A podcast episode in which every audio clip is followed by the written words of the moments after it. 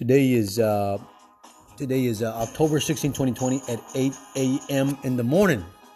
I'm back on the podcast because I've been off the air researching.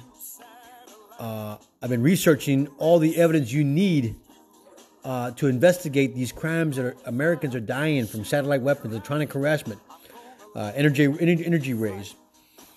Okay, uh, do you, do you remember me talking about a while back? I was talking about Dr. Robert Duncan, Karen Melton Stewart, Richard Lighthouse.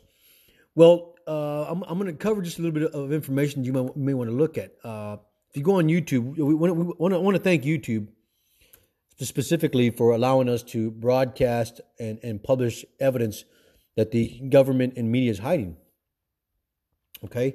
And the media, I can understand that. You know, when they're twisting your arm not to say things, and you're paid by the feds to uh, cover up crimes uh, that are that are caused to humanity that that, that are that are that are uh, brought upon to humanity by the federal government, and I can understand that. You know, uh, that's just the nature of the beast. Uh, when they're bribing, technically, they're bribing uh, the news media to to not publish true crimes. And uh, so, uh, but anyway, we want to thank YouTube for that. If you go into YouTube and type in Dr. Michael Hoffer, uh, type in Dr. Michael Hoffer. Okay, you're going to see several pieces of information. The one I want you to focus on on Dr. Michael Hoffer is going to be where he was treating the U.S. diplomats. Okay, he was treating the U.S. diplomats uh, from uh, the uh, exotic space weapons. Okay, and it was published uh, back on uh, December 12, 2018, which is almost a year ago, almost two years ago. Uh, the, the video on YouTube is, class, is, is, is, is classified or is documented as doctors who first saw U.S. diplomats hurt in Cuba say symptoms cannot be faked. It was published by, published by NBC News. It's got over 3,650 views, 42 likes, and one not like. Okay. That's probably the guy that worked for the CIA, FBI, or NSA. He, he doesn't like it. Says Dr. Michael Hoffer of the University of Miami and Carey Balaban, PhD of the University of Pittsburgh, present their findings on U.S. diplomats hurt in Cuba during a news conference in Miami. The findings are being released in a new study in the Medical Journal of Laryngoscope Investigative. Okay, uh, big news, big big information published by NBC News. Okay, I'm going to let you hear that clip for just a minute, and it's going to be about two minutes long. This is Dr. Michael Hoffer. Here we go. In February of 2017, I got an interesting phone call and the phone call was, "This is the State Department. We have a problem." And the individual on once again in February of 2017, I got an interesting phone call, and the phone call was, "This is the State Department. We have a problem." And the individual on the phone told me about an a individual in Havana who uh, had heard odd noises, had felt some pain in his ear, and had ringing in his ear and the next morning was dizzy and confused. And what we found, and we're going to describe today, is objective evidence of balance disorders that affect the gravity organs and unique cognitive dysfunction. So we would tell the individuals that you were affected by something and now you're showing these objective signs. We would only say with the objective signs. You're, you have, you have a inner ear gravity organ disorder. You have some cognitive disorders. We don't know what caused it. We just know that now you're showing these signs and you weren't showing them before. And intervening, there was this noise or pressure. We don't know where the injury is. We definitely know there's an injury in the inner ear, right at the area where the gravity organs are. That problem, as Dr. Snap explained, can, can put you in a state where, where if you don't know which way up is, by the way, you're it's hard to do everything else in your life. So that problem alone can't account for cognitive issues. But there are, and there are common circuits. But there could easily be an injury in the brain. We just don't know that. Is the possibility of um, a directed energy exposure to these people, which has been mentioned widely, as we all know, in the popular press. Directed energy is basically what we say it is.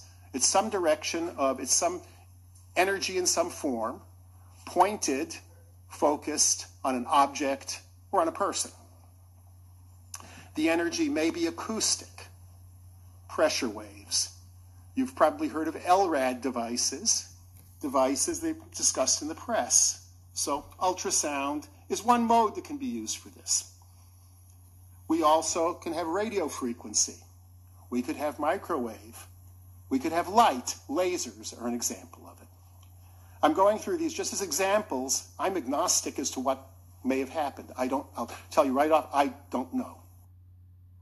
Okay, so there you are, folks. I mean, that is key information that uh, we are under attack by satellite weapons. Okay, so with all that information, I went into uh, into the uh, doctor. I went to Dr. Michael Hoffer's office uh, over at the Un- Miami uh, uh, University of Miami Health Systems and I contacted his office to see if he was taking patients in relations to targeted individuals, and he is. Dr. Michael Hoffer is seeing targeted individuals.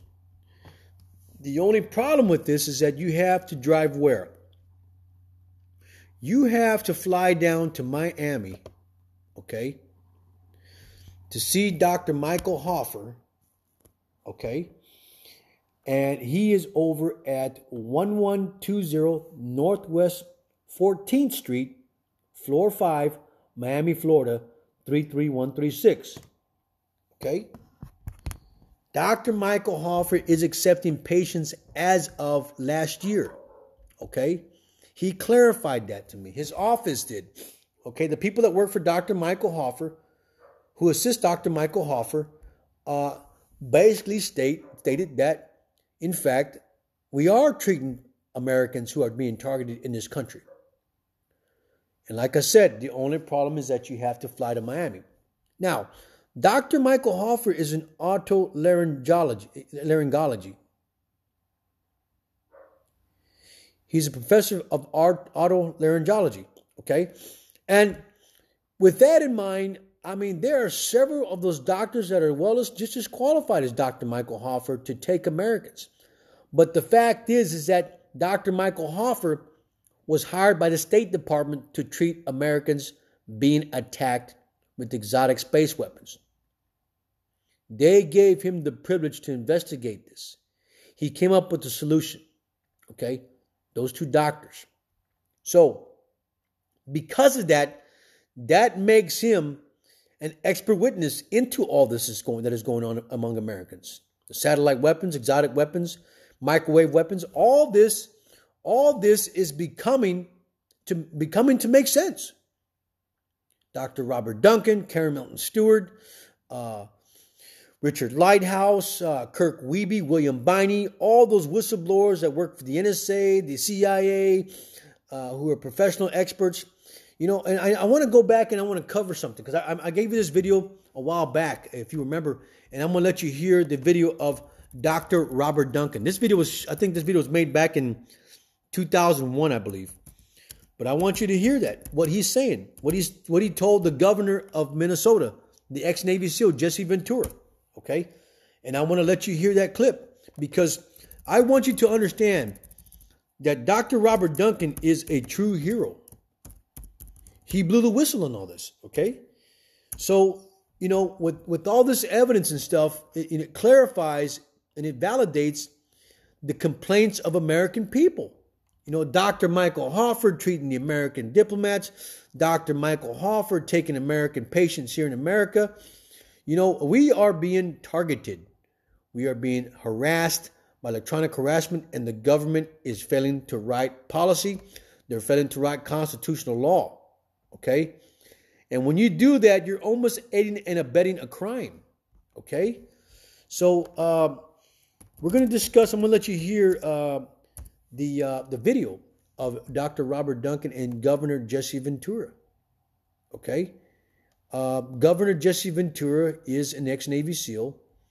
Governor Jesse Ventura is also uh, a governor from the uh, from from the state of of, uh, of uh, Minnesota.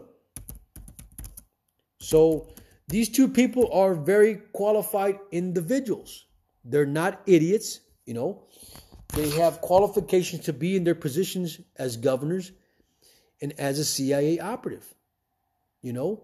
So, with that in mind, um, it's evident that we are being targeted and tracked with satellite weapons. Okay? And the facts are this if a CIA operative blows the whistle on Americans being targeted, then why is it that, in fact, why is it in fact that the government's not doing anything about it? Okay?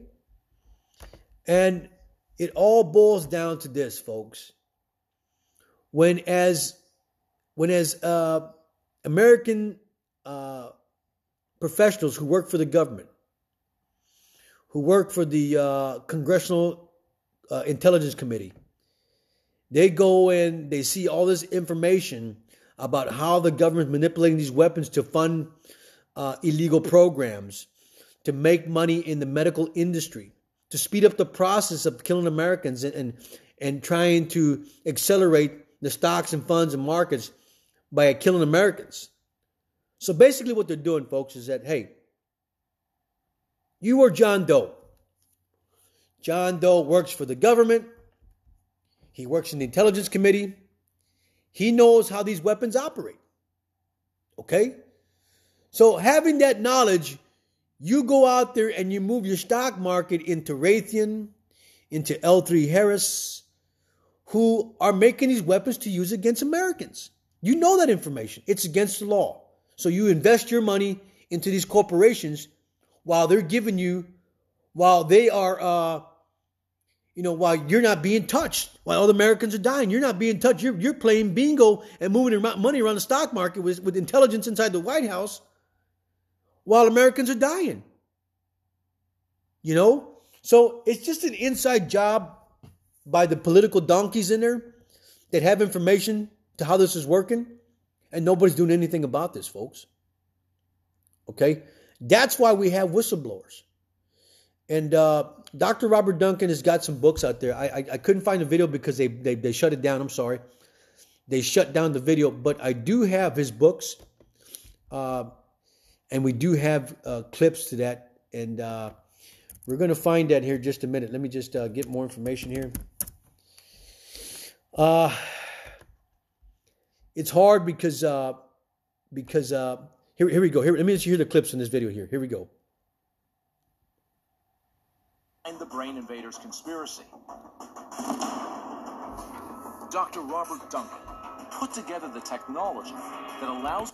Okay, this video I was trying to find and I did find it. It's Dr. Robert Duncan, Jesse Ventura interview interview with Dr. Robert Duncan. And it talks about that Dr. Robert Duncan knows about the Americans being tortured with satellite weapons. And I want you to hear the video. Let's let, let me let you hear the video. I'm going to rewind it here just a minute. Here we go. Here we go. It's going to start. Dr. Robert Duncan put together the technology that allows the government to transmit thoughts and voices into the heads of Americans. Dr. Robert Duncan.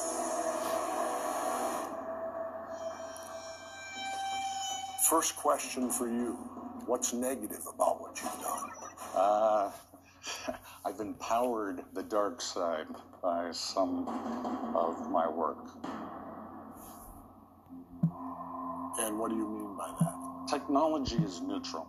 It, Right. it can be used for good or evil. Evil. I've worked on projects for the CIA, Justice Department, Department of Defense. Is this the stuff voices in the head and things like that? Yes, We've run into a few people that claim they got voices in their heads, they sleep inside tinfoil boxes, they do a lot of crazy things, it seems. But when they talk to us, they seem totally normal, they seem totally sane. Are these people crazy or is the government doing this to them? the, the government's doing this to them. Okay. So there you go. And I'm going to let you rewind it. He said the government is doing this to them. I'm going to rewind it here so you can hear it. Here we go. To them. He's not even people crazy. Government doing this to them. The, the government's doing this to them. Here we go. Or is the government doing this to them? The, the government's doing this to them. Here we go. Are these people crazy or is the government doing this to them? The, the government's doing this to them. He's not There even you go, folks. to hide it. They're called voice of God weapons. So you know for a fact that these weapons that you worked on, they're being used domestically today? Absolutely. You have to remember the CIA has a long history of experimenting on our citizens from Right. LSD. Sure. Okay, we're talking here like going back to MK Ultra and all that in the 60s and 70s.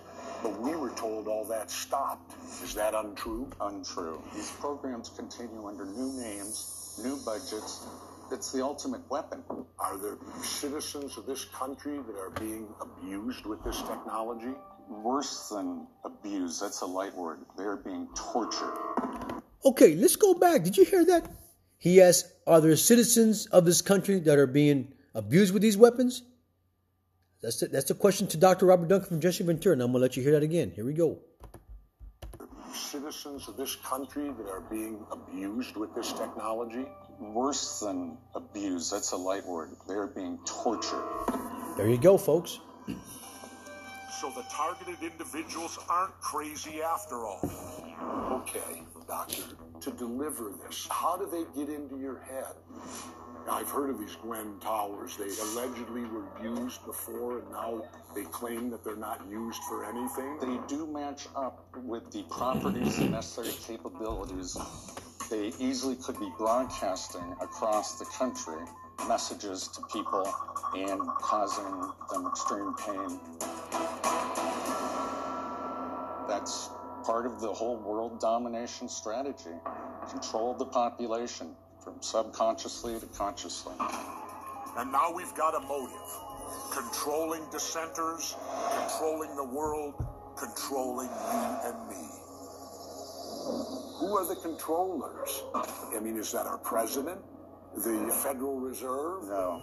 So these are people within our government at a certain level making these decisions, and they're not necessarily our president or our elected officials. That's exactly right. Wow. That makes it even more difficult because they can't be removed. They can't be removed and they're difficult to find. They, they hide in the dark crevices of our government. You worked for these people. You worked on this. You helped to develop it. I was naive. I did not know how the technologies were going to be put together and the ultimate weapon created. You're not still working for them. No. You're unequivocally looking me right in the eye right now, and you're telling me you have no more to do with this, and that you're out to expose it. That's correct, sir. With your background and what you know, can you give us a hint on what we ought to do? No. No. Is it too late? I actually believe it's too late. So what you're telling me, every one of us should be in fear of this because every one of us at some point will be targeted? The technology's advanced that far. One of the men behind the technology admits he created a monster. An experiment in control. Gone out of control. And what's worse, there's no telling how far it will go. Or if it can ever be stopped.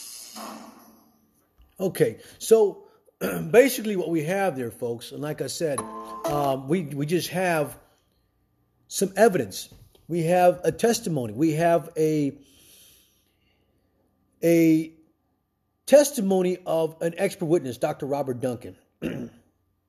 so, as a whistleblower for the federal government, should you be subpoenaed to court? And what questions do you ask Dr. Robert Duncan, this CIA agent who blew the whistle on the CIA? What would you ask Dr. Robert Duncan if he was sitting in court right now in, in a trial? What questions would you ask? Okay. One of them would be How long have you been uh, attacking Americans with satellite weapons and electronic harassment? Where's the blueprints to these satellite weapons and electronic harassment devices? Who invested in these devices? Uh, where, who are the investors in investing into these devices? Um, when you first discovered the fact that Americans were being tortured, why didn't you complain about it at that point in time if you knew attacking Americans was wrong? Those are just some of the questions and ideas that courtrooms should be able to ask these whistleblowers, especially when Americans are dying. Americans are dying by the increased rate. Okay? And Dr. Robert Duncan has a key piece of evidence, and he should be summoned to court. You know, these are crimes committed against our country. It's treason. When you're using war weapons from America's war chest against your own people, it's treason. So, there you go. You have the CIA saying that, yes, we are being tortured as Americans, and you have Dr. Robert Duncan treating the targeted individual that's tortured by these weapons. Okay? We know that for a fact already. All right? Dr. Robert Duncan validates Dr. Hoffer's treatment to Americans, the U.S. diplomats in Cuba and in America. He validates that. Okay? Um, it's scary that you have the CIA, who, which is an intelligence agency from the federal government to protect Americans from terrorists. But you have his whistleblower here complain about this, and then the FBI doesn't recognize it. When you call the FBI, the FBI doesn't want to hear it. Go see your psychologist. Go call the police. The local police department ain't going to investigate this. It's the FBI's duty as federal police officers to contact the CIA to question Dr. Robert Duncan and to question other people who blew the whistle on all this. Don't just stand there and ignore that. Okay? Key pieces of information, just hard facts. I want to go back to 2001. In 2001, we had a uh, congressman from the state of Ohio, Congressman Dennis Kucinich. He was a Democrat congressman from the state of Ohio. What did Dennis Kucinich know about space preservation? What did he know about space weapons? Okay. In 2001, Congressman Dennis Kucinich, the Democrat from Ohio, introduced in October 2nd, 2001, the Space Preservation Act of 2001. Okay? And it basically was a, a, a, a bill to the, to the government body to stop using weapons against Americans, manufacturing them, produ- producing them, deployment of these weapons, and it was a, it was directed to the president. Okay, but who was the president in 2001? Who was the president in 2001? And so we have to go back and look at the president that was in office in 2001 George W. Bush. What did George Bush know about space weapons and attacking Americans? And why didn't he stop that? Why didn't he say, you know what, Kucinich, uh, Dennis Kucinich, the congressman, you're right. Let's put it. Let's put. Let's, let's protect Americans. Let's at least protect the American people, even though we know these crimes are going on. Let's protect the American people. Let's pass this bill. So if anything happens, I'm not liable as a president. So if anything happens, uh, Congressman Kucinich is not liable as a congressman. So do you see what I mean? People are idiots. Put the ball in play, let it happen, and when it when it, when they when they're caught, report it. But what did these two people do? Well, Dennis Kucinich wrote the bill to protect us, and George W. Bush probably vetoed it or denied it. But not, not, not only George W. Bush, there was other people involved in this. Those people should be investigated because you have the right as a, as a government body to sit down and look at these bills. Okay? And if these bills were so important to the American people that it was going to cause harm and danger to the American people, why didn't you sit there and write and, and pass this bill? And you have to scratch your head on this because if people don't pass the bill to protect Americans from crime and terrorism, then you're aiding and abetting this crime and you're investing your money in these crimes. That's the problem here, folks. Okay? In 2001, I'm going to say it again.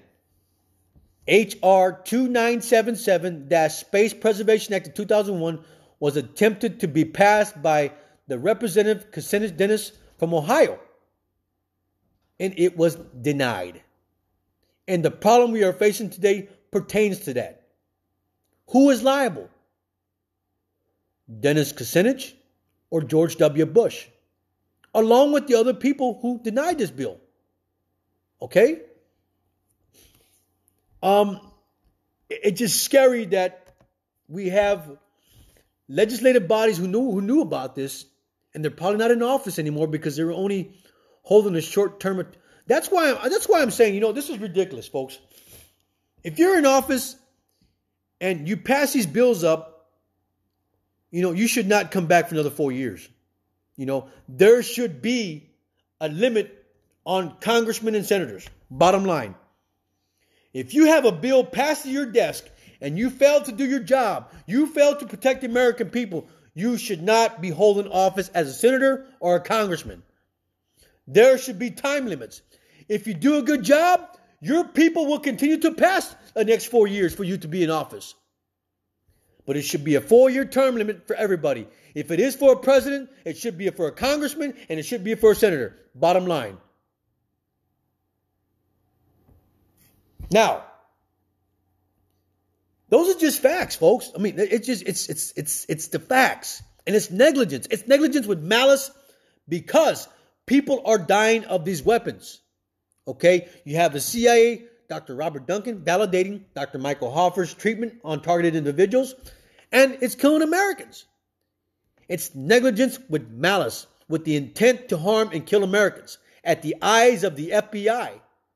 When in fact, the CIA blew the whistle on this. Not just the CIA. You're going to hear the testimony of Karen Melton Stewart, who is an NSA whistleblower, okay, to validate Dr. Robert Duncan's whistleblowing. Here we go. This is Karen Melton Stewart, the National Security Agency agent who blew the whistle on targeted individuals. Okay? Um, I, I, I can't give you more information than that, folks. I'm just giving you the facts on what is happening in society today and how Americans are being tortured at the eyes of our government and we're being ignored. Bottom line. Okay? Uh Karen Melton Stewart is a she's a hero. She is a uh, she is a truly an American legend for for complaining about this. And I'm going to let you hear her complaint. She has that right. She is a a national security agency analyst. You can go on YouTube and type in Targeted Individual Conference 2017. What is a lie? Reading by TI activist Karen Stewart. Okay? And in this video, you're going to hear Karen express her concerns for targeted individual electronic harassment. Okay? Here you go. This is Karen speaking.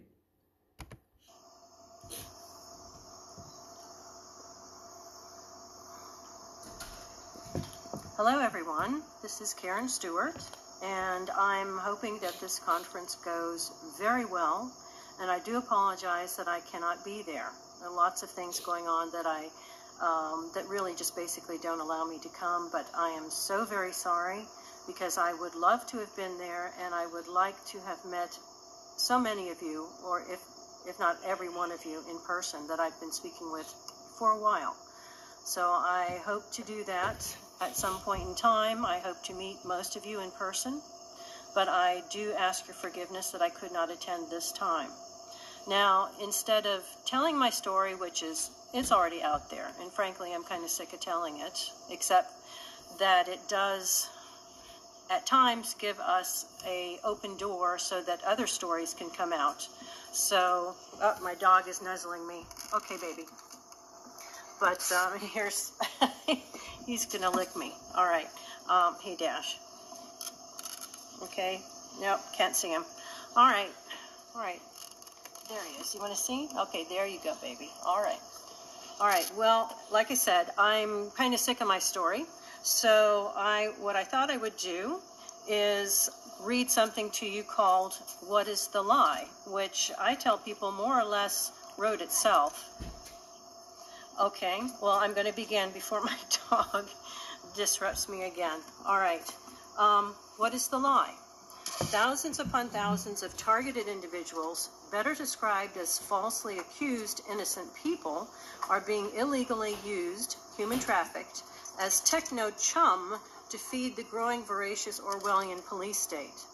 Through legalistic sleight of hand by Homeland Security, this ruse is really to not only bloat the number of perceived terrorists on the watch list, to validate the hypergrowth of unnecessary security overlords, but also to provide unwilling, non consensual human test subjects for draconian electronic or kinetic weaponry uh, manufacturers to use on them, as well as subjects for unwelcome, covert, invasive technologies forced upon them secretly by complicit medical and high tech companies that maim, torture, kill to gather data for presumably their stockholders or clients as to the efficacy of these Franken technologies. These techno terrorists consider citizens' property damaged or diseased citizens as gold mines, and healthy citizens as worthless unless appropriated for use as guinea pigs. Victims who have been blindsided by this emergent godless capitalism and godless science predation in what will be known as the 21st century dark ages inevitably, inevitably ponder what the lie could possibly be that is being told to induce neighbors, colleagues, service people, post office workers, utility workers, clergy, law enforcement, nurses, doctors, dentists, military, EMTs, family members, et al., to knowingly conspire to purposely do them grievous harm, even unto death. What has happened to these now counterfeit people, this society, to turn them into sneaky, sociopathic sadists and avaricious and relentless mercenaries? How has this complete devolution of humanity and civilization been accomplished under the noses of almost every country in the world, with no one noticing that civilization is now a complete facade ready to collapse at any moment into complete anarchy? How did humanity devolve into deriving economic sustenance not from creativity, labor, and production, but from a secret predator versus prey society reminiscent of the Morlock and Eloi in H.G. Wells' Time Machine, where futuristic humanity had split into two factions the subhuman ter- subterranean beasts leaving, living underground out of the light of day, and the beautiful innocent Eloi living on the surface of the earth who a hapless time traveler from the 19th century London stumbled upon in his travels. To his horror, he found that the Morlock were farming the Eloi, providing food while keeping them ignorant of how to sustain themselves, then violently harvesting several routinely to feed the Homo carnivorous Morlock. Under the guise of Homeland Security, aka national security, this is being done with the world's population right now.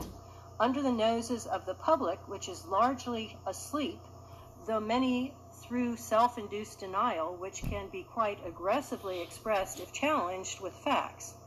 This rampant self denial, this rabid normalcy bias of a dying society, which can be defined as the antithesis of the self preservation instinct can manifest as insulting and belittling those trying to warn society of e- or even portraying them as mad and dangerous and in need of being locked away to get them and their really inconvenient truth out of the public arena as quickly as possible. Those busy dancing on the deck of the Titanic refuse to acknowledge, much less heed, the voices crying in the wilderness, though they are increasingly in increasing in volume because they are indeed increasing in number, which signifies the spread of this cancer that ultimately endangers all. What is the lie that would make supposedly decent people think that they have a right to help a rogue government illegally and unconstitutionally attack and destroy their innocent neighbors, even with covert, highly advanced weapons of war, directed energy weapons, sonic weapons, such as used in Cuba in 2017? What is the lie that would make supposedly decent people think that they have a right to trample the Constitution, civil, and human rights of their innocent neighbors without cause, or that they, not being law enforcement, have any right to be involved at all? What is the lie that would make supposedly decent people think that they have the right to overtly or covertly watch, follow, stalk, okay, so I'm going to stop there just a minute because she talks about the neighborhoods that we live in. Uh, these weapons are handed into the neighborhoods of Americans and veterans to be tortured. Your neighbor may be uh, bribed into operating these symptoms, these symptoms, these uh, these weapons to use against you, because you're an American veteran, because you worked for the federal government at one point in time. They want to retaliate against you, and retaliation is a crime.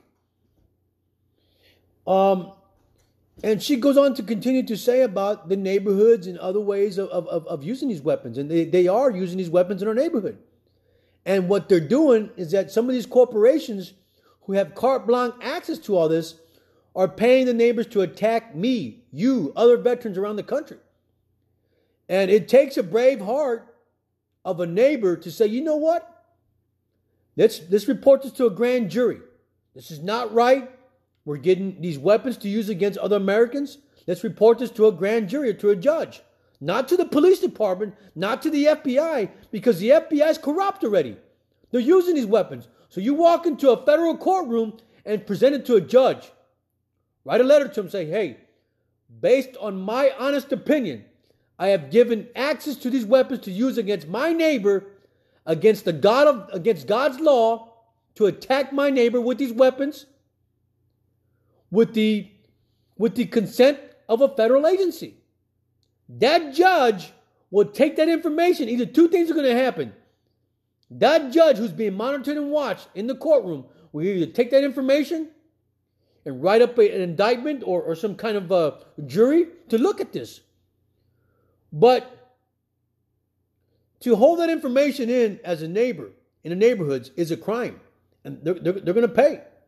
I'm gonna let you continue on, but it it is happening in neighborhoods. Harass report on the daily lives of their innocent neighbors. What is the lie that would make supposedly decent people think that they have a right to spread lies, gossip, false accusations, unfounded accusations, or libel about their innocent neighbors?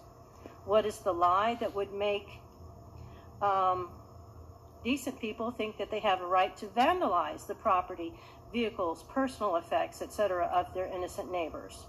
What is the lie that would make supposed decent people think that they have a right to steal, maim, poison, gut, stab, shoot their beloved pets of their innocent neighbors? What is the lie that would make supposedly decent people think that they have a right to break into the homes of their neighbors and destroy or steal personal items like photo albums, correspondence, irreplaceable souvenirs of the innocent neighbor's life in order to inflict as much emotional damage as possible. What is the lie that would make supposed decent people think that they have a right to participate in coordinated aggressive driving attacks or staged accidents or hit and runs on their innocent neighbors, scaring, injuring, or killing them? What is the lie that would make supposedly decent people think that they have a right to make false reports to law enforcement about their innocent neighbors anytime they can think of a false accusation? What is the lie that would make supposed decent people think that they have the right to make threatening phone calls or send threatening emails or letters to their innocent neighbors? What is the lie that would make supposedly decent people think that they have a right to leave dead and decaying animals on the property of their innocent neighbors? What is the lie that would make supposedly decent people think that they have a right to steal or destroy the postal mail, packages, parcels, registered letters, FOIA or FOIA responses of their innocent neighbors with or without the help of postal workers or private delivery services? What is the lie that would make supposedly decent people think that they have a right to use the personal information of their innocent neighbors to access their bank accounts or credit cards for personal gain?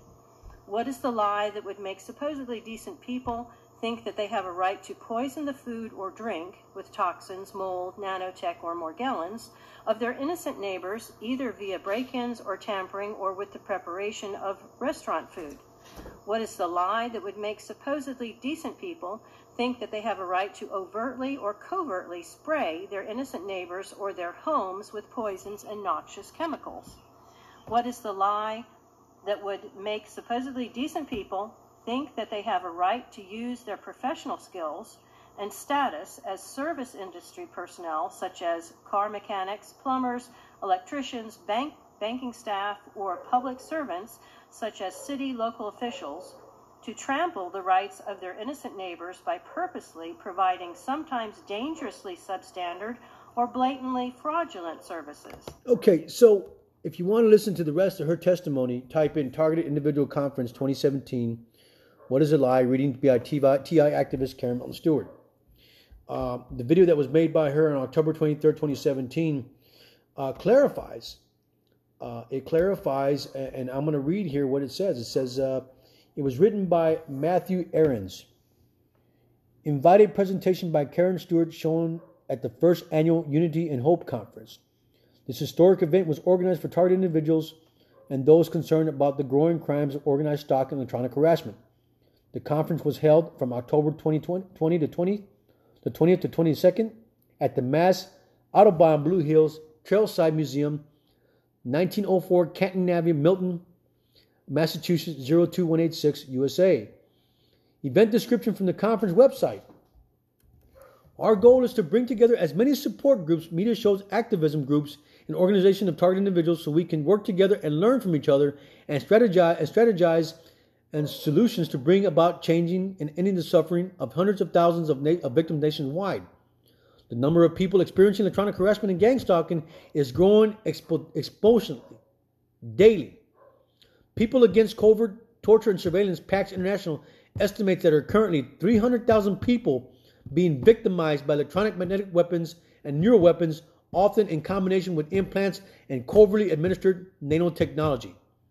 Our hope is to come together to build, empower, and educate the community and technology, resources, and support as a unified front attempt to educate the public. As a result of this conference, we will be able to strategically fight for freedom and justice for the victims of targeted crimes.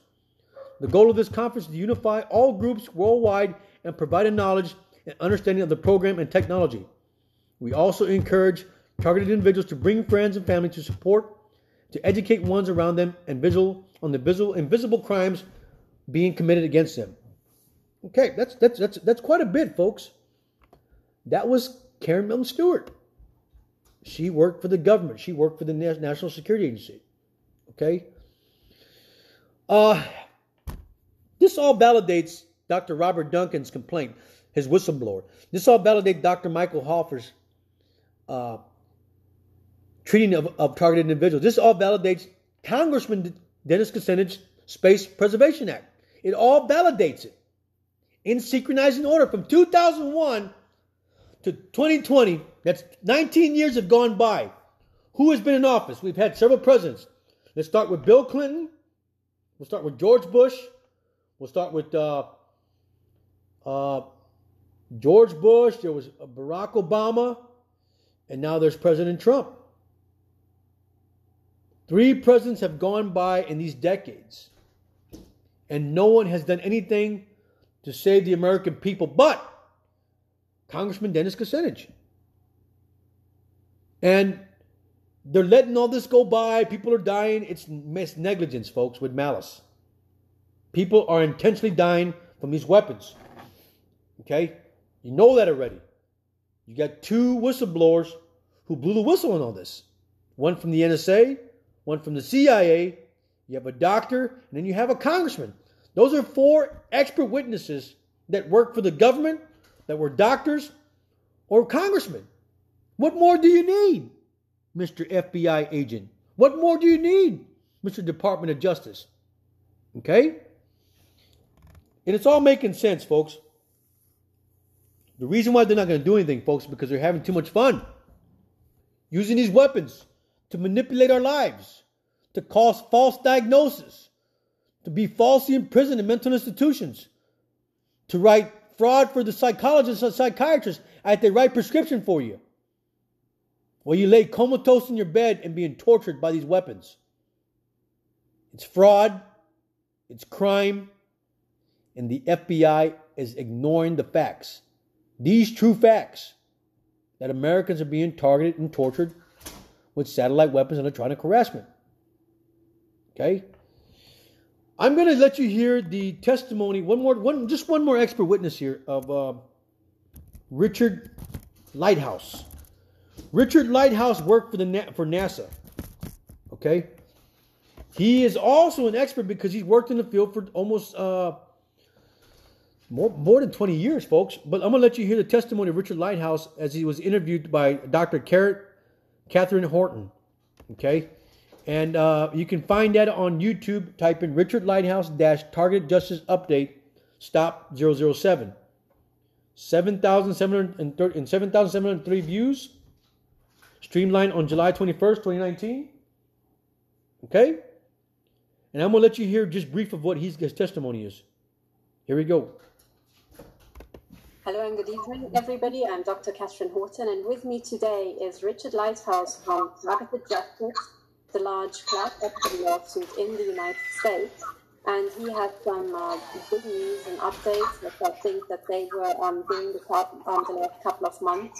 I also know that um, quite a few of you have contacted me and asked about targeted justice and how things are going. So I'm very pleased to have Richard here with me. Hello, Richard. Hi, good afternoon, Katherine. I should say good evening. It's probably evening there. Thank, thank you for inviting me on.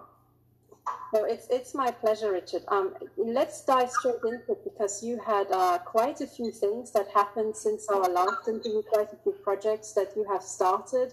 I mean, my viewers are just eager to hear, you know, how the action is going and what, what the next steps are. Can you enlighten us? Sure, sure. Uh, I we, we've got several programs going with targeted justice right now, and our, our membership has increased dramatically this year. And um, I wanted to quickly touch on a couple of topics. Uh, Targeted Justice has been overwhelmed with emails and membership requests and uh, and questions from all over the world, and, and we do have a backlog, and we apologize for that. Um, I would say we are about a week behind right now. We we have caught up, but then we'll get a big cycle again, and so we'll get behind a little bit. But I would say we're averaging about one week behind now. So I, again, we apologize for that. It's simply a a much larger volume than, than we anticipated. And maybe that's good news, but uh, uh, please be patient. We, we are working on it. We've got uh, we've got folks that are very aware of that issue, and, and we work on it every day. So uh, please keep in touch. If you'd like to join our membership, uh, we encourage you to do so. It's free, and uh, we will be issuing newsletter on, on, a regular basis. So so look for that. Um, one of the one of the most important topics that I want to touch on is our October protests, and that's coming up this October in Washington D.C. Um, you can sign up at targetedjustice.com. It's a four-day event. Um, we encourage folks in the U.S. Um, to get in touch with their congressman and schedule a meeting. If you're coming from outside the United States, you can certainly join in the protest. We're going to be uh, we're going to be doing rallies at key points around Washington D.C and we, we don't want to reveal those exact locations just yet for obvious reasons. But uh, the very first one we'll hold will be in front of the White House, and that'll be on uh, Saturday morning. So uh, we'll provide more details on that as we get closer. But uh, for the folks in the U.S. that want to attend, um, you sign up at Target Justice, and then the early bird registration is, is $30, and you can just mail in a check. So we encourage you to do that we, we feel like this is going to be a very successful event, and we'd sure like everyone to join us. So um, that's the first program we've got going. The second one we've got going is a call campaign, and the call campaign this month is to call the White House. And if you go to whitehouse.gov, there is a email contact form, and we encourage everyone to use that form. Um, we've also provided a number of email addresses as well as a directory of the White House staff. Now, some of us have been able to get emails through, personal emails through to the directory listings, and others have said that the emails have been rejected.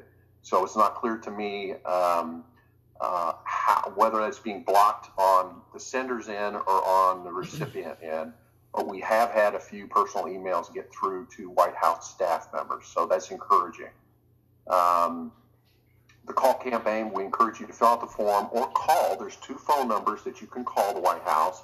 One allows you to leave a message for the president, it just just like you're leaving a voice message, and the other one is actually the switchboard, and you can get a live person, and you can talk to them and ask them questions. It's it's actually I, I did that once, and it was very encouraging.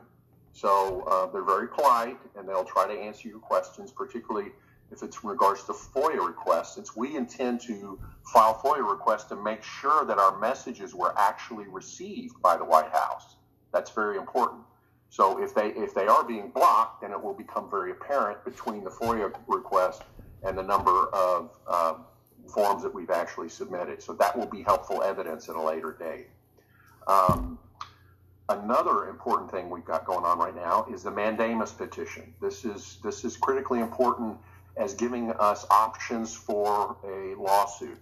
Now, a mandamus petition, for those that aren't familiar with that, is and, and these apply according to old British law, and, and the same uh, tradition was set in U.S. law.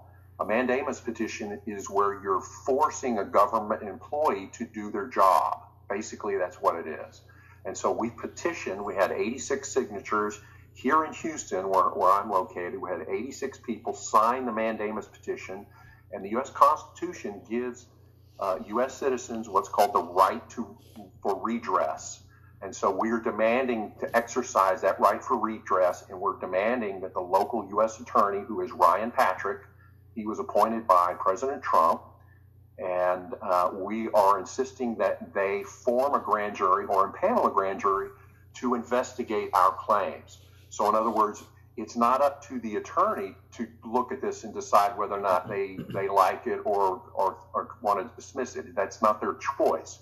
Their only choice is to submit it to a grand jury and allow the grand jury to investigate it.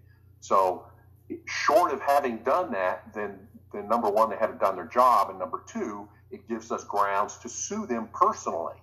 So that's that's very important. So again, this is U.S. law, but there are in Europe there are, are similar laws that involve the mandamus uh, type act. So I encourage folks that are listening in Europe to look into that. There may be alternatives for you to do something similar. Um, so I encourage you to look on our tab that's called the Mandamus Petition if you'd like an update. And we've got a full list of signatures of folks that have signed that. So uh, that, that's very encouraging. Um, Just a second. May I just show your website because I think people would be very keen uh, to um, to see um, what they can do. So people in the chat were asking. Um, sorry, let me just switch the um, switch the tabs. So um, this is, I think, the right contact. So this is whitehouse.gov forward slash contact. And as you said, there's a way to leave a message here. This is the one option you, you mentioned. And then you said there's um, there's a way to call them by phone. How do we get those contact details? Is that on Targeted Justice? It, it, it, it is on whitehouse.gov. It's also on Targeted Justice under our call campaign. If you go to the tab that says call campaign. Ah, here, that's the first tab. That's it. And it's got the phone numbers for contacting, directly calling the White House. And you can leave a message for the president or, or the staff in general. There you go. That's it or you can call the switchboard. And, and in fact, you can call those numbers if you're located in Europe. So that's not limited to the United States. Oh, now, frequently, yes. Mm-hmm. So to call that from Europe, I believe you would dial plus and zero one, and then the numbers that you see on the screen there. Yeah, yeah. Or, or on the on our telephone, the zero zero one, and then these numbers. Yeah. Um, that's excellent. I think this is something that people can do straight away. So people who are not signed up for the class action lawsuit in the United States can email you here. If they want to take part in the call campaign, they can call these numbers, and if they prefer to send an email, or rather use the contact form, the contact details are here. And I've reached this page by going to targetedjustice.com and then either forward slash call hyphen campaign or you use the tab and then this is the first option. Now you also mentioned the mandamus action. The link for that is down here. Okay, so uh, basically I gave you the information. Uh, Richard Lighthouse is truly an American hero. Okay, uh, he, he, is just uh, He's just giving us more information on the facts that we are being targeted. And he encourages you to, to write the White House, to write the president, to leave a message, to call the White House and express to them that you're being targeted and tortured. Okay? Thank you and God bless. We know that within time, uh, this will all stop. It happened with, with uh, the Frank Church Committee in 1970. It should happen now.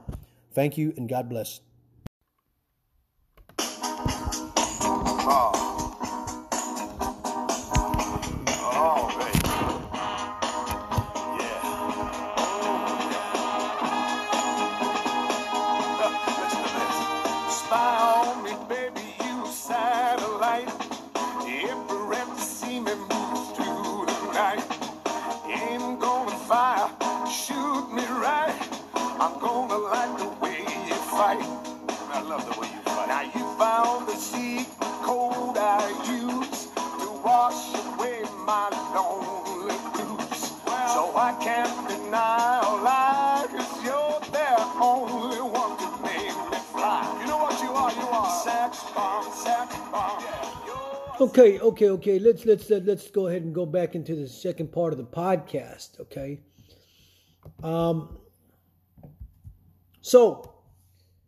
HR two nine seven seven Space Preservation Act of two thousand one was passed was tried was attempted to be passed by United States Congressman Dennis Kucinich back on October second two thousand one. What's the text of that bill? What did that bill say? Here it goes. The 107th Congress First Session, H.R. 2977, to preserve the cooperative, peaceful use of space for the benefit of all humankind by permanently prohibiting the basing of weapons in space by the United States and to require the President to take action to adopt and implement a world treaty banning space based weapons. In the House of Representatives, October 2, 2001, Mr. Kucinich introduced the following bill, which was referred to the Committee on Science in addition to the Committee on Armed Services and International Relations, for a period to be subsequently determined by the Speaker in each case for consideration of such provisions as fall within the jurisdiction of the committee concerned. Okay? What committee? What committees were involved in this back in 2001? The Committee on Science, Committees on Armed Services and International Relations. Okay? Here goes the bill. To preserve the cooperative, peaceful uses of space for the benefit of all human mankind by permanently prohibiting the basing of weapons in space by the United States and to require the president to take action to adopt and implement a world treaty banning space based weapons. Be it enacted by the Senate and House of Representatives of the United States of America in Congress assembled. Section 1, the short title. This act may be cited as the Space Preservation Act of 2001. Section 2, the affirmation of policy and preservation of peace in space. Congress reaffirms the policy expressed in Section 102A of the National Aeronautics and Space Act of 1958, 42 USC 241 or 2451A, stating that it is the policy of the United States that, that the activities in space should be devoted to peaceful purpose for the benefit of all mankind. Section 3 permanent ban on basing of weapons in space. The President shall implement a permanent ban on space-based weapons of the United States and remove the space and remove from space any existing space-based weapons of the United States and immediately order the permanent termination of research and development, testing, manufacturing, production, and deployment of all space-based weapons of the United States and their components. Section 4 World Agreement banning space weapons. The President shall direct United States representatives to the United, United Nations and other international organizations to immediately work toward negotiating, adopting, and implementing a world agreement banning space based weapons. Section 5, the report. The President shall submit to Congress no later than 90 days after the date of the enactment of this act and every 90 days thereafter a report on the implementation of permanent ban on space based weapons required by Section 3 and Section 2, progress toward negotiating, adopting, and implementing the agreement described in Section 4. Section 6, non space based weapon activities. Nothing in this act may construe as prohibiting the use of funds for space exploration, space research, research and development, testing, manufacturing, or production that is not related to space based weapons or systems or civil, commercial, or defense activities, including communication, navigation, surveillance, reconnaissance, early warning, remote sensing that are not related to space based weapon systems. Okay? So,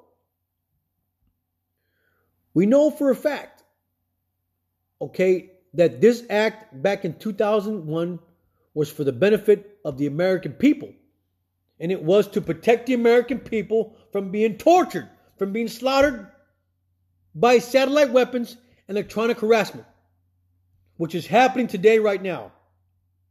Now, if you go back to 2001, we know uh, President George W. Bush was in office. But what about the presidents that are in line with this crime that is being going on that has not been stopped yet? Who is next in line as a president?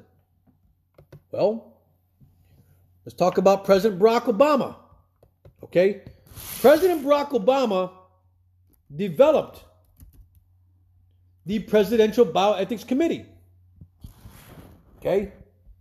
In the committee, he hired a professional expert. Okay?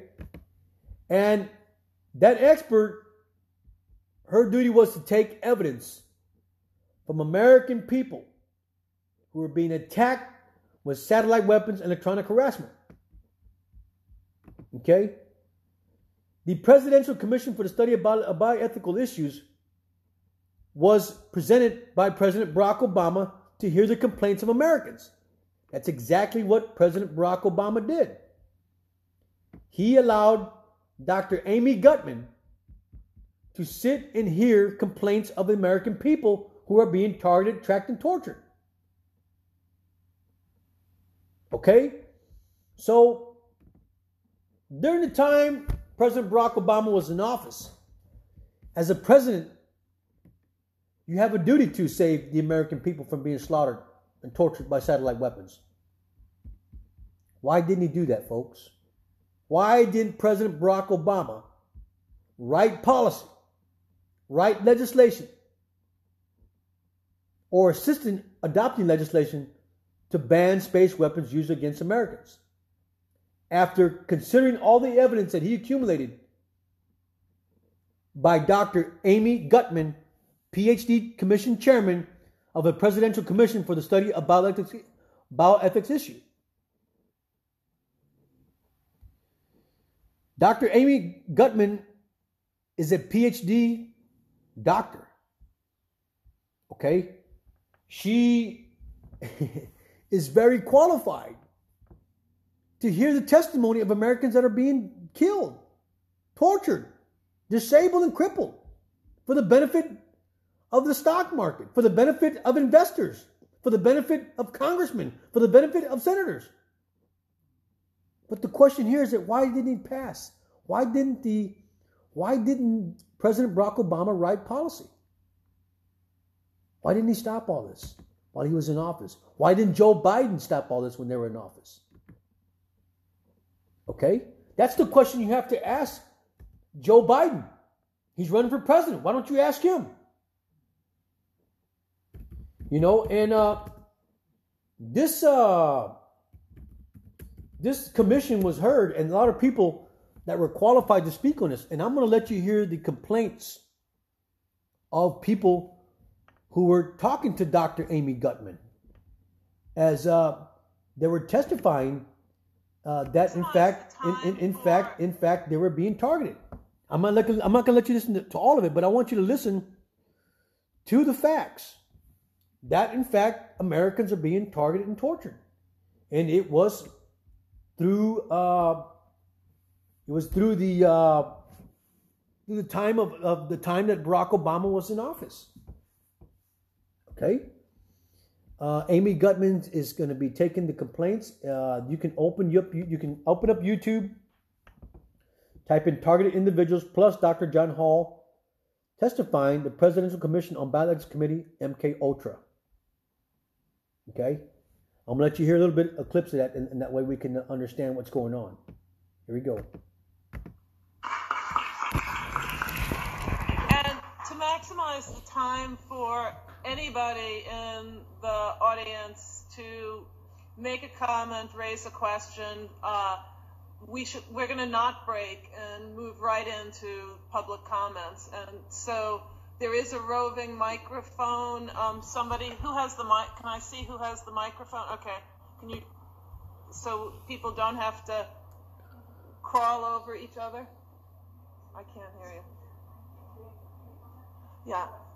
And if, if you would keep keep your comments brief, I would be very appreciative because if you don't, I'm afraid I have to m- make time for others. So He's going to keep the timer. What'd you say?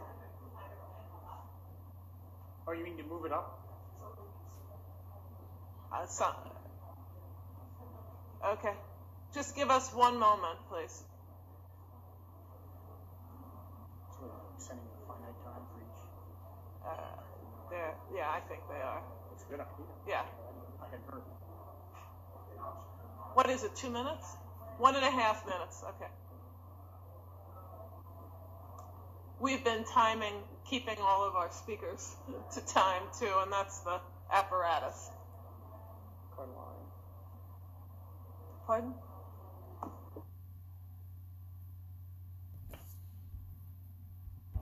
Um, if I can clarify, we had a number of people who asked to speak, and we had a public sign-in at the front table as we communicated throughout the past few weeks with people who asked to speak. Consequently, to all of you wonderful people in line, I am sorry to say I'm going to go in order of this list. So everybody could actually just sit down, please, and I will call the list and I will bring this to you. Okay? Thank you so much.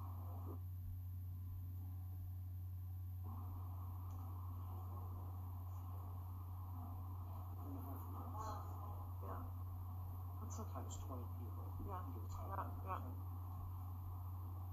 So, Please, please um, Val, Val, go start, and I'd ask each person after Val calls you and you come up, if you could just introduce yourself to us, we would be very appreciative of that. Thank you.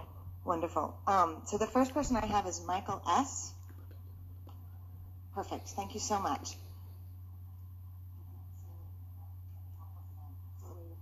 Uh, my name is Michael Shaneyfeld. I'm from uh, Birmingham, Alabama.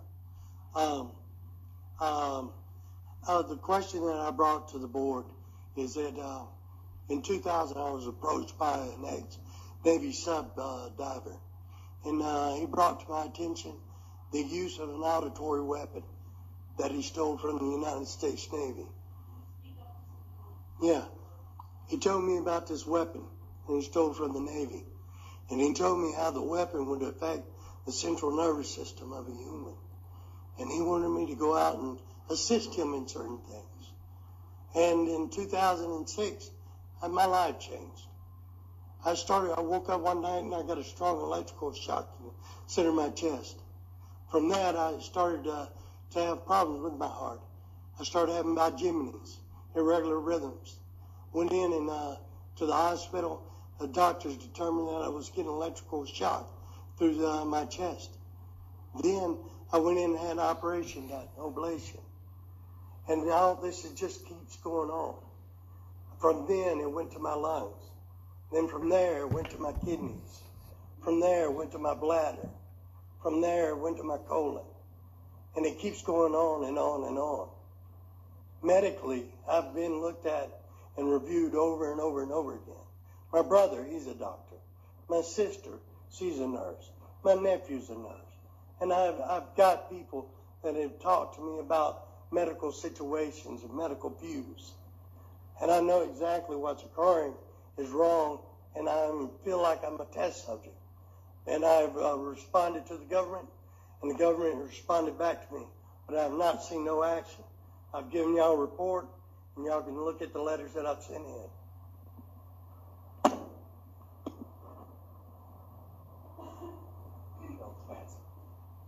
Joe Schatz. Joe Schatz. Thank you. My name is Gerald Schatz, and I'm a lawyer and retired uh, professor of uh, assistant professor of uh, ethics and law at Michigan State University. I want to address two things very quickly. One is the theme of vulnerability and its recognition. We have gone from an era of very reflective and I think very decent uh, recognition of the moral obligations of researchers to an era of discussion of regulatory burden. I think that's unseemly. The second point is that there is law out there. The bioethics community has been oblivious to it, but there is international law. There is the International Covenant on Civil and Political Rights, the United States ratified in 1992 and it makes informed consent an absolute requirement, no exceptions, not even in emergencies, subject to those normal legal fictions of consenting for the incapacitated patient to medical care and so forth. Uh, additionally, the Geneva Conventions and additional protocols to the Geneva Conventions make uh, research very, very difficult uh, or prohibited altogether for those individuals who are caught up in war and armed conflicts. Michigan State University faculty responded to the OHARP request for comment uh, in 2005 on equivalent protections. I will be pleased to provide that comment and those citations and some additional materials to the commission. Thank you. Thank you. Uh, Sina Ryan.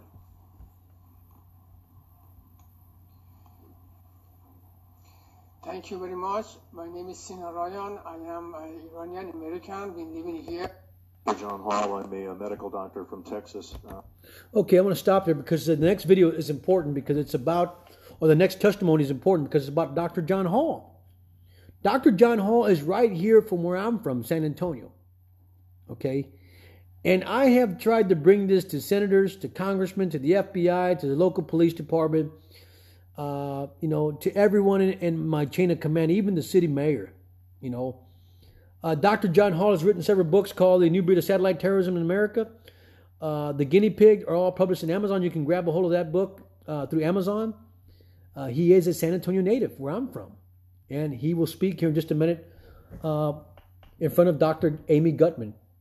And uh, you can find that transcript if you go on to Presidential Commission for the Study of Bioethics issue and look up the transcript, meeting four, session 10, public comment dated March 1st, 2011. The location was in Washington, D.C. Download the transcript. Okay, meeting four, the PDF file. You can download the transcript uh, on your computer and uh, and save that for your complaint. You know, um, it is important that you realize what is going on. It's for your benefit. Uh, if you don't understand, look it up because you can be wrongfully diagnosed, killed, or you can be deprived or your organs of your organs. So here's John Hall's testimony. Here we go. I'm going to let you hear the, the uh, presentation he's going to give here in just a minute? A lot of loopholes to informed consent. I have no medical insurance. A lot of loophole. I'm only asking them to stop this painful torture and leave me alone. Here goes Dr. John Hall. Go back to my life. Thank you. Here's Dr. John Hall. He's next. Here we go. Dr. John Hall. My name is Dr. John Hall. I'm a, a medical doctor from Texas. Um, as I understand the memorandum from the president, it's for you to determine if current legislation is adequate in uh, protecting individuals and if there's any ongoing experimentation.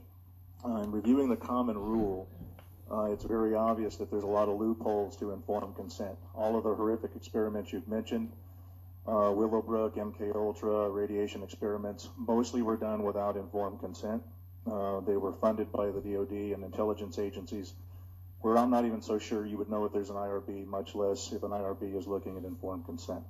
Um, as a physician, um, relative to some of what you're hearing today um, in the community, we are seeing an alarming rate of complaints of use of electromagnetic weapons, uh, microwave auditory effects, silent sound spectrum, EEG cloning, which has taken the lab out of the laboratory and into the home. Most of these, from the research that we reviewed, can be done remotely.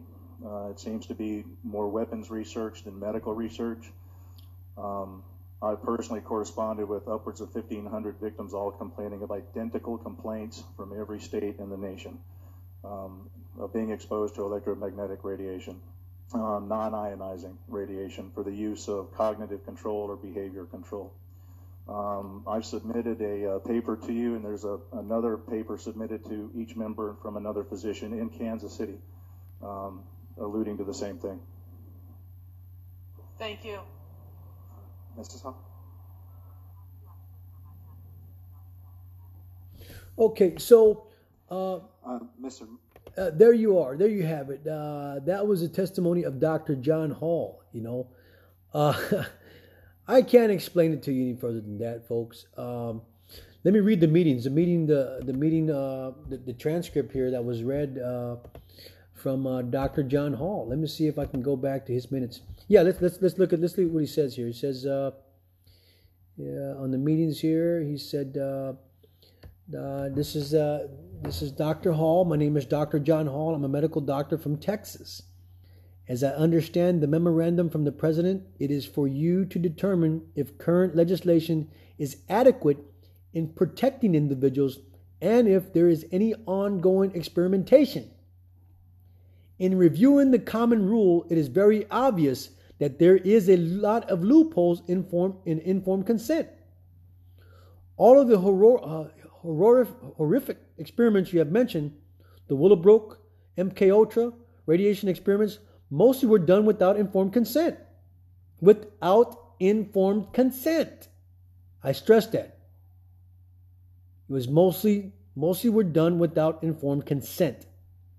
They were funded by the DoD, intelligence agencies, where I am not even so sure you would know if there is an IRB, much less if an IRB is looking at an informed consent.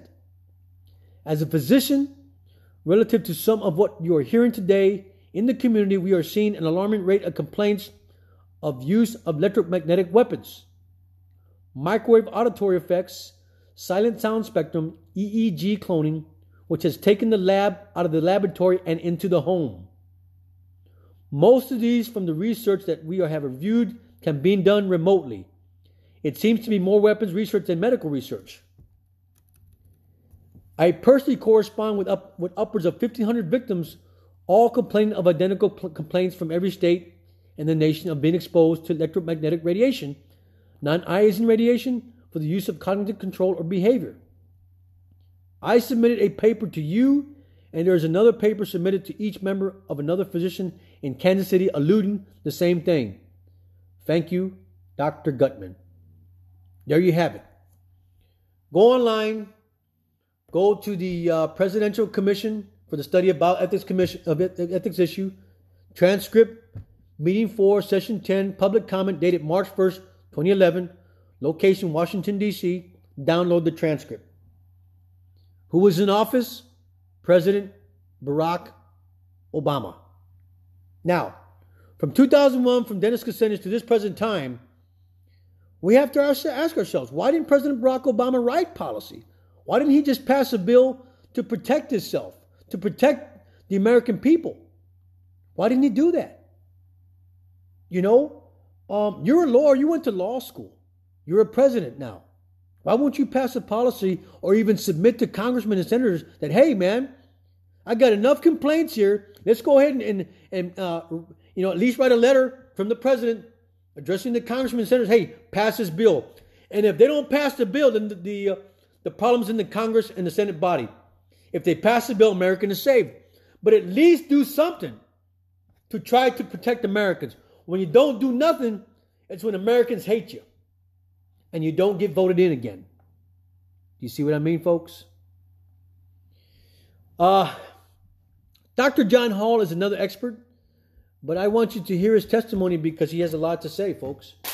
And uh, I'm going to let you hear the testimony of Dr. John Hall. And uh, he's got a lot of information. We mentioned Dr. Michael Hoffer. Uh, he is the one treating. He is the one treating patients right now. But Dr. John Hall should be the one that's actually treating patients, folks. Let's face it. I mean, uh, it's going on, and everybody needs to be informed. We need to be watching the psychiatrists who are billing for this illegally, who are calling people insane, who are, wrongfully diagnosing people. You don't wrongfully diagnose people, folks. You can't do that. You know, that's that's fraud. To call people insane or, or wrongfully diagnose them as insane so they can go and collect benefits for losing their job. You know, go collect benefits from the government is fraud. I don't care how you look at that. It is fraud, folks. Uh, Dr. John Hall is a heroic individual. Uh, he's got another video I want you to hear. It's probably about uh, uh it's about 17 minutes long. Uh, 17 minutes long, but I want you to hear. He was uh, he was he made this video in his office. here we go. John Hall. I'm a medical doctor in San Antonio, Texas. Author of the New Breed: Satellite Terrorism in America.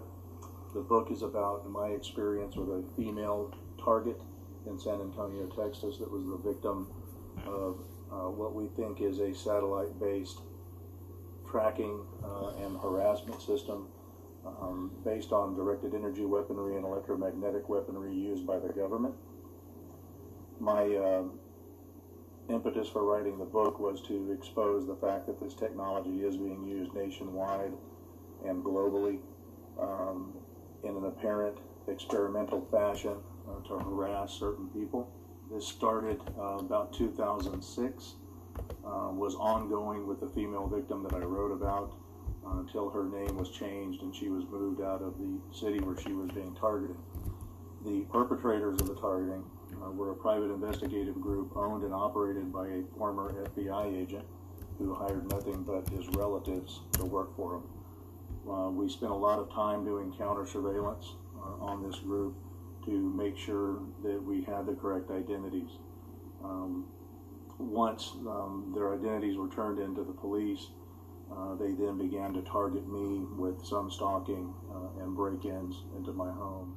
Um, they did victimize me with some stalking and some home break-ins.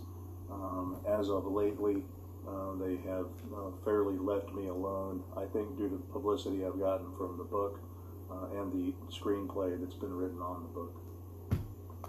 The group perpetrating the attacks in San Antonio and in, uh, in other Texas cities has been identified by myself and others independently of me and, and is a uh, former FBI agent running a private investigative group.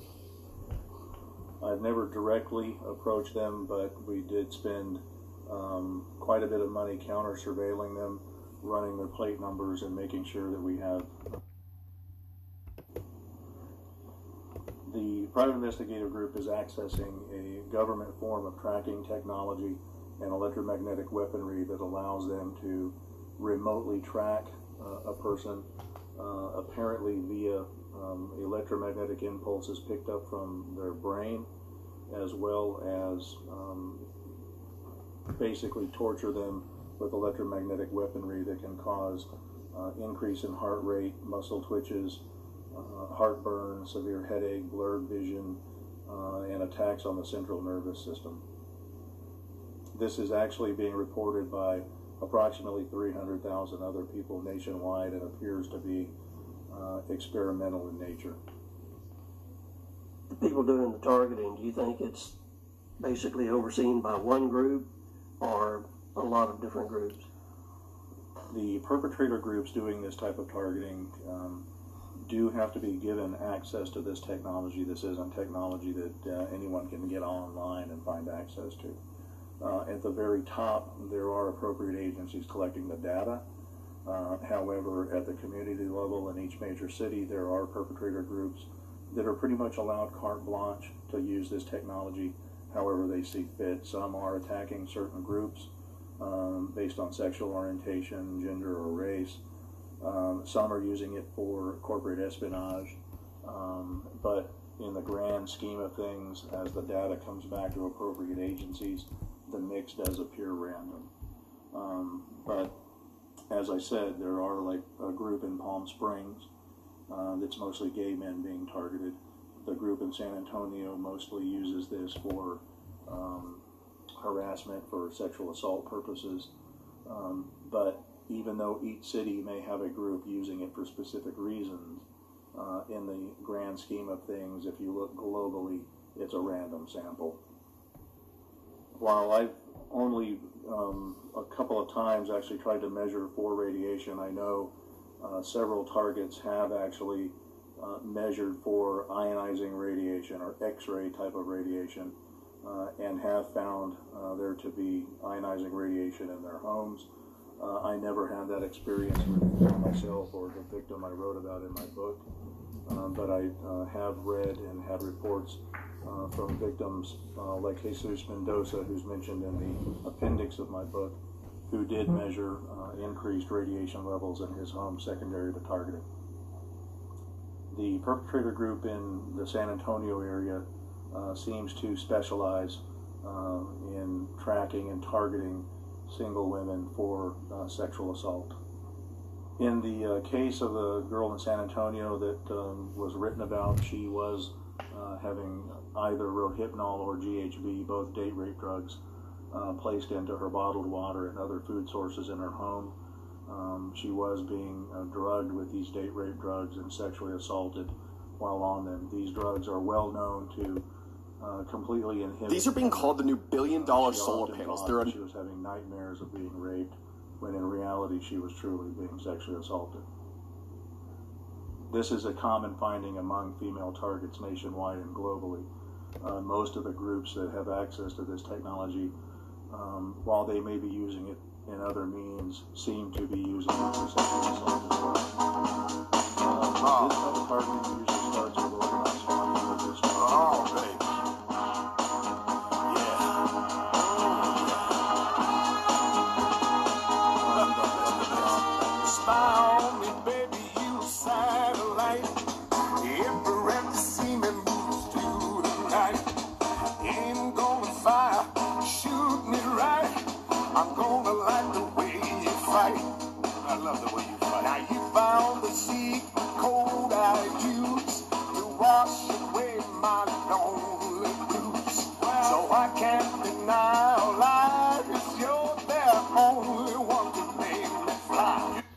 Okay, folks, uh, and that's going to be it. Uh, you can definitely go back and uh, look at John Hall's information.